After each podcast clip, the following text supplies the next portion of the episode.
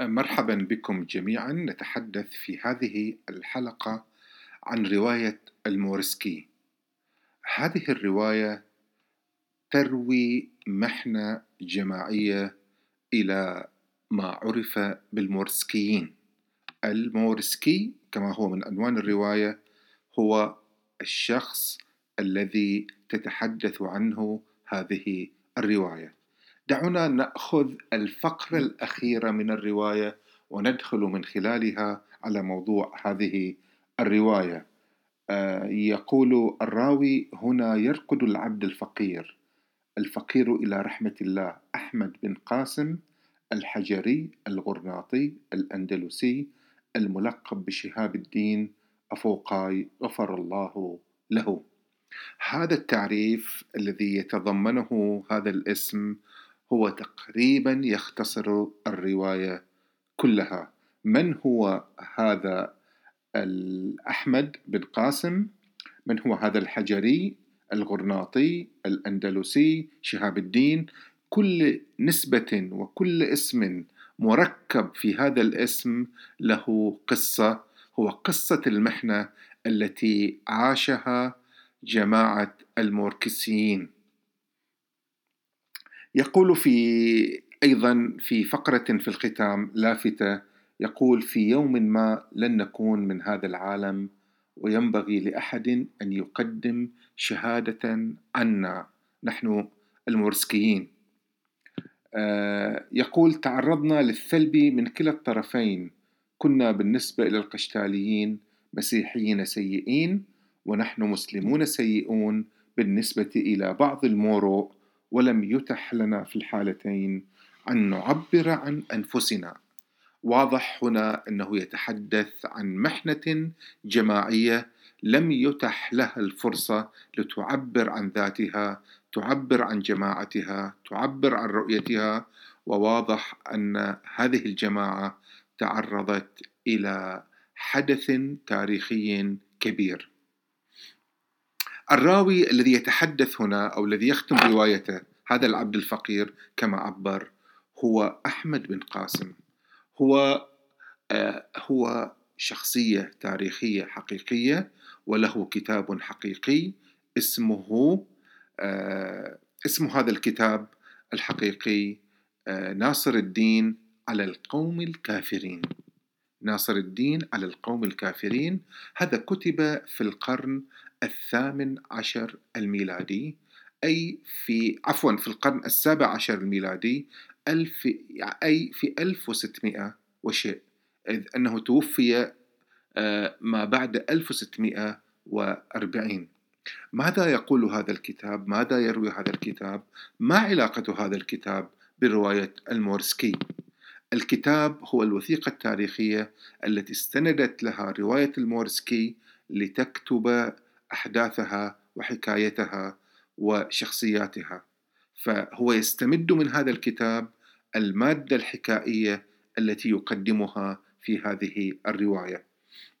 تقول هذه المادة أن هناك شخص اسمه أحمد قاسم هذا شخص حقيقي كان يعيش في الأندلس مع عائلة مصغرة مكونة من الأب قاسم والبنت زهرة والابن أحمد الذي هو هذا الكاتب نفسه آه، والأم تتعرض هذه العائلة إلى محنة جماعية هي محنة ما عرف بمحنة المورسكيين وهم بالمعنى المباشر والبسيط هم المسلمون الذين طردوا من الأندلس.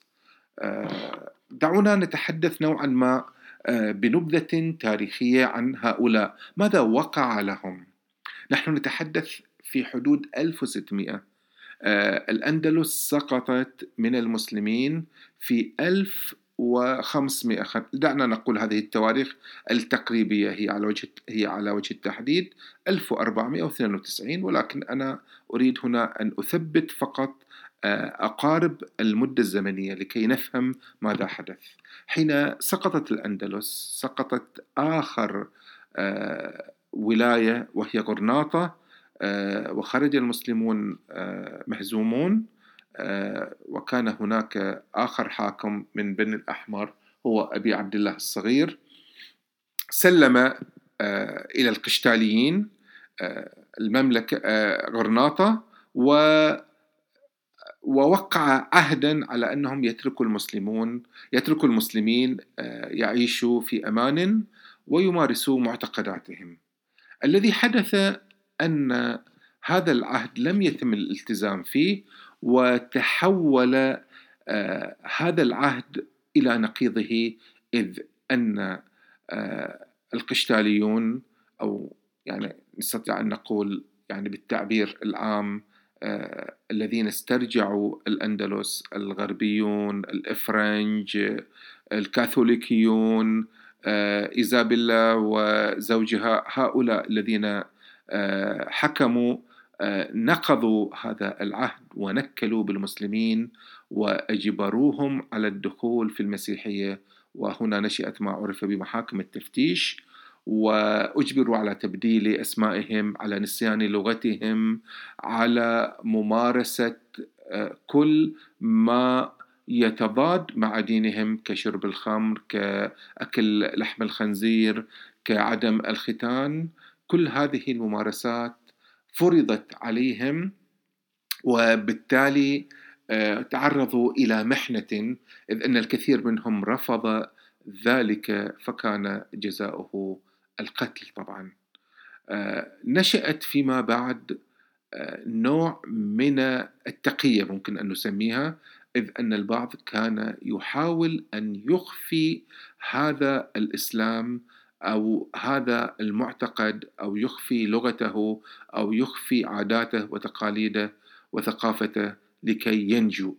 عائلة أحمد قاسم هذه العائلة الصغيرة آه، في الحقيقة تعرضت إلى محنة كبيرة والرواية تبدأ بمحنتهم إذ أن الأب كان يعلم أبنائه اللغة العربية والدين داخل حظيرة في البيت لكي لا يعرف أحد عن ذلك ويشي به. آه الذي يحدث فيما بعد أن هذا آه الأمر لم آه يعني يستقم وتعرضوا إلى محنة واكتشفوا.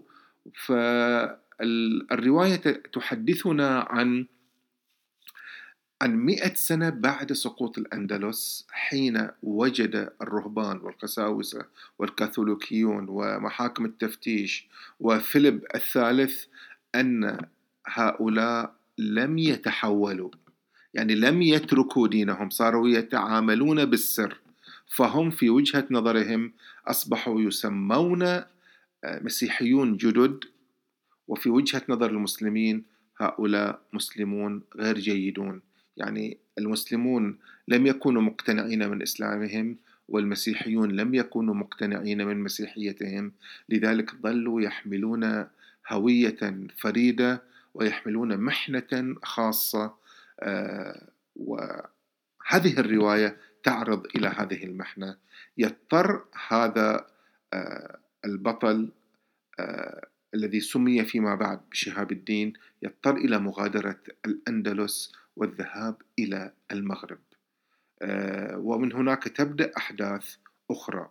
لكن السؤال هنا الذي نطرحه ما معنى مورس المورسكي؟ من هو المورسكي؟